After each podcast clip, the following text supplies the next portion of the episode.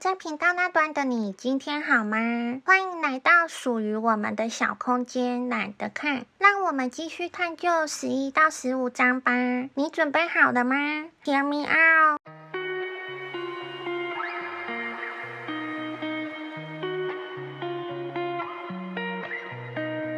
第十一章：Status, Dominance and Affiliation。地位、主导权及归属感。为什么人们选择这间餐厅而不是另一间？为什么租房而不是买房？为什么那名扑克牌冠军赌局失策？这些决定在你看来毫不合理，但是对做决定的人来说却是天经地义。原因就出在于地位，在团体里一定有带头的人和弱势者。地位决定了狮群里谁能第一个动口。在人类文化中，只要两个人以上，地位便无所不在。地位就是我们在社会阶级的位置，也是我们对那个位置的投射。地位保护着我们，让我们得到想要的东西，也让我们拥有改变的杠杆。地位是正理，也可能是负担。我们想保护或改变地位的欲望，促使我们所做的一切决定。案例研究：非洲狮子与马赛战士。我们要如何拯救肯亚和坦桑尼亚的狮子呢？环境迫害让狮子难以生存。据估计，现在约只剩三万头，很难想象十几年前则有二十万头。可是，当地马赛族人的成年礼却是徒手杀死狮子。世界上所有理性的论点都无法动摇根深蒂固的信仰，这个部落也不例外。对地位的追求举世皆然。这项文化的目的是维系部落感情，创造出权力赋予，并教导勇气与耐心。在男孩成为男人时，提升他的地位。这些目标没有一项与狮子相关。徒手杀死狮子只是历史的产物。保育团体在与马赛族一起工作和了解文化系统之后，创造了新的文化信仰。现在，马赛族的成年礼是拯救狮子生命。他们找到狮子后，为它们命名，并追踪、遥测及统计狮群数量。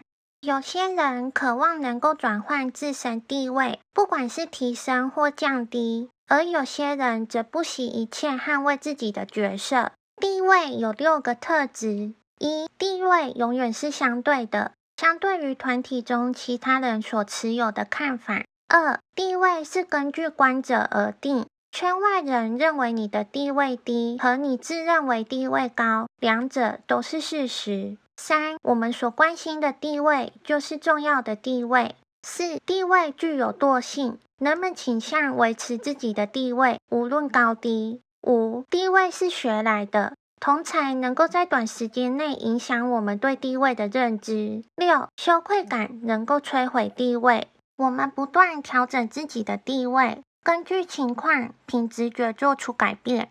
身为行销人，当你将作品带到市场上时，地位角色便是你的首要考量。想想看你服务对象的外在地位，也就是社区对他们的看法，和内在地位，他们对自己的看法。接着研究他们是如何维持或寻求改变地位。我们的文化分成两派：自动握有主导权和寻求归属感。关心主导权的人会问自己和周围的人：“这是我的，不是你的。谁的权力比较大？这是我自己完成的，我能够主导你们。”而关心归属感的人则会问：“谁认识你呢？谁相信你呢？你的朋友圈长什么样子？”我们不能一起和平相处吗？谁先吃？谁坐的离皇上最近？这两个都是从古至今能存在的问题。两个问题都与地位有关。谁先吃？不只是先吃饭，而是跟先吃饭的人同一个圈子，拥有看着别人比较晚吃的优越感，涉及主导权。谁做的离皇上最近，则是知道你能受到皇上的福泽庇佑。涉及归属感，你此刻想服务的对象，他们衡量的标准是什么呢？你必须知道以及其背后的原因。现代社会、乡村社会、网络社会都是基于归属感，而不是主导权。归属感喜爱网络效应，越有归属感，所有参与者越会产生联系。行销人必须向对的人传送讯息，找到有影响力的人，并产生连带效应。但要记得，归属感或主导权是由顾客决定，不是你。第十二章，A better business plan，更棒的商业计划。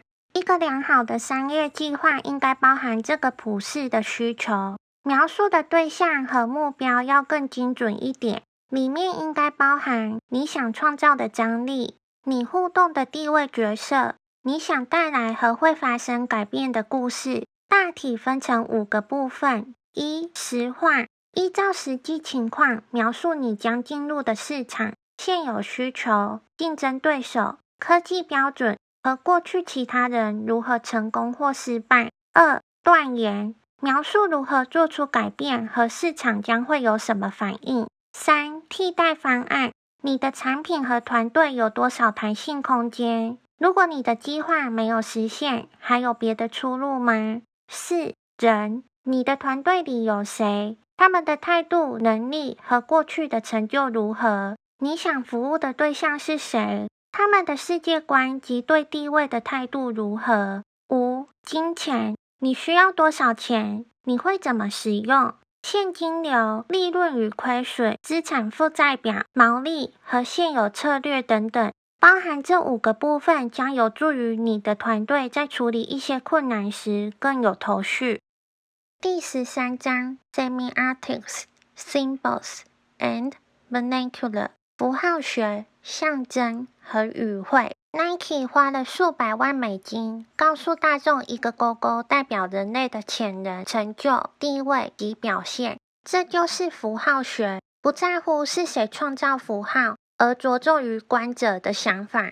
人们并不像你一样关心你的作品，他们只是扫一眼，而不会研究。在视线扫过去的那一瞬间，想的是，这让我想到什么？他们不关心你或你做的努力，他们只想知道这是否他们要的。你是否真的有两把刷子？这表示你使用的 logo、你说的故事，还有作品外观都很重要。行销人应该了解，每个人对符号解读各异，要能够向对的观众运用适当的符号。也要有发明新符号取代旧符号的勇气。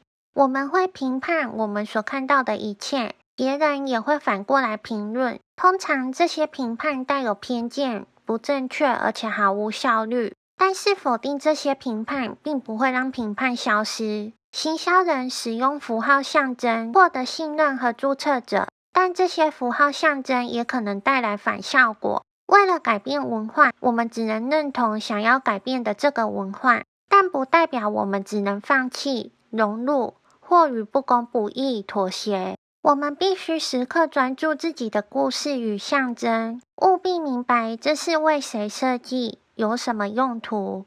你的品牌是什么呢？品牌代表客户期望，是你对客户的承诺，而 logo 是张提醒人们这个期望的便利贴。没有品牌 logo，什么也不是。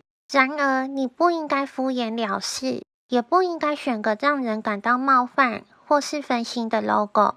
另外，生活用品没有品牌。如果你想建立市场资产，就必须投资在关系维护以及其他不可转移的资产。如果人们会在乎，你就有了品牌。第十四章：Treat different people differently。用不同的方法对待不同的人。随便在一百个人中选一个计量单位，像是身高、体重、IQ、脸书朋友数等等，你会发现接近平均值的人最多。而在这个曲线图两端的极端值，右边是早期采纳者，左边是坚持不变者。你可以从早期采纳者开始，也就是尝鲜者，他们想要更好、更棒。更新。另外，你不应该浪费任何一分钟在任何曲线左边的人，无论是你的时间或他们的时间。注册者是互相的、两厢情愿的，而且通常会创造改变。我们要求别人给予注意力，因为我们允诺这值得他们努力。他们将会获得想要的独到见解和未来方向。有些偷懒的行销人想要利用炫目的广告买到注册者，但是优秀的行销人会找到那些想要获得改变的人，并把这些人彼此相连。你需要的注册者是愿意投入他们意愿的那种。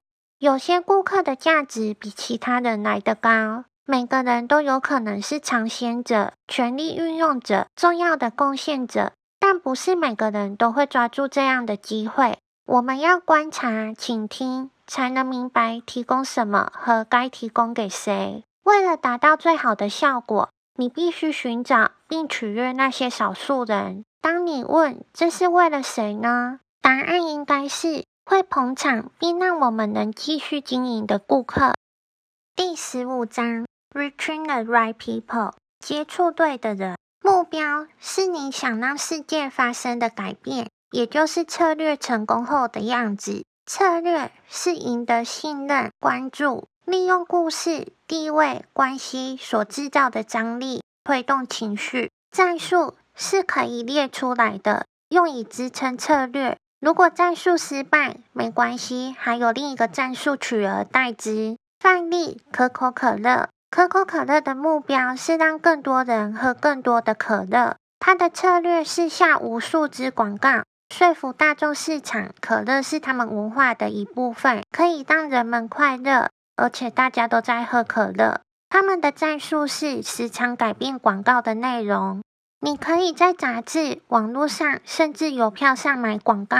你有钱，只要你负担得起，可以在任何时候买到注意力。但是，一个广告没有吸引力，就等于不存在。得到注意力的广告只吸引一些人，并不是每个人。但如果吸引到对的人，就能创造出一种因未知而想知道更多的张力。时至今日，想把讯息推广出去，从未如此便宜又容易。网络广告奇妙之处在于利用大数据，更精准地触及受众，并且没有时间限制。你可以测量每件事情，但是网络广告也是有史以来最容易被忽视的方法之一。广告是你买来的，付费的，你想触及的对象也知道这点，所以他们心存怀疑，被过多的讯息淹没，身心俱疲。当你想买广告时，问问自己，这笔钱花的是否值得？你会区分直销行销与品牌行销吗？直销行销是行动导向，能够被量化，像是 Google 与 Facebook 的崛起；品牌行销是文化导向，无法被量化，像是 Ford、Vaga 多年来所形塑我们的文化。无论你做的是哪种行销，切记你一定没有足够的时间与金钱打造一个适合所有人的品牌。你得精准一点，更精准一点。人们记得那些看过一遍又一遍的东西，和做过一遍又一遍的事情。不要因为你对广告厌烦就把它换掉，也不要因为你的员工对广告厌烦就把它换掉。就连你的朋友都感到厌烦，也不要换掉。只有在你的会计师觉得厌烦的时候，才能把它换掉。市场会将频率与信任联想在一起。如果你在累积频率的过程中就放弃了，就不能怪自己从没有机会赢得信任。